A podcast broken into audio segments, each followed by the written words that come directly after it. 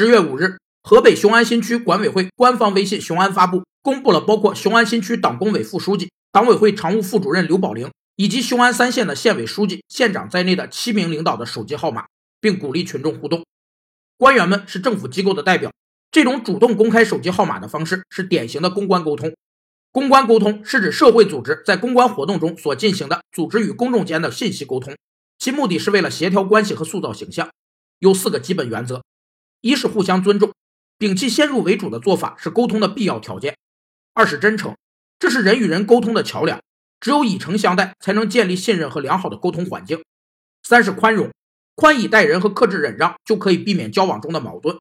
四是互酬，沟通是双向选择性的，交往中的互酬水平越高，关系就越密切。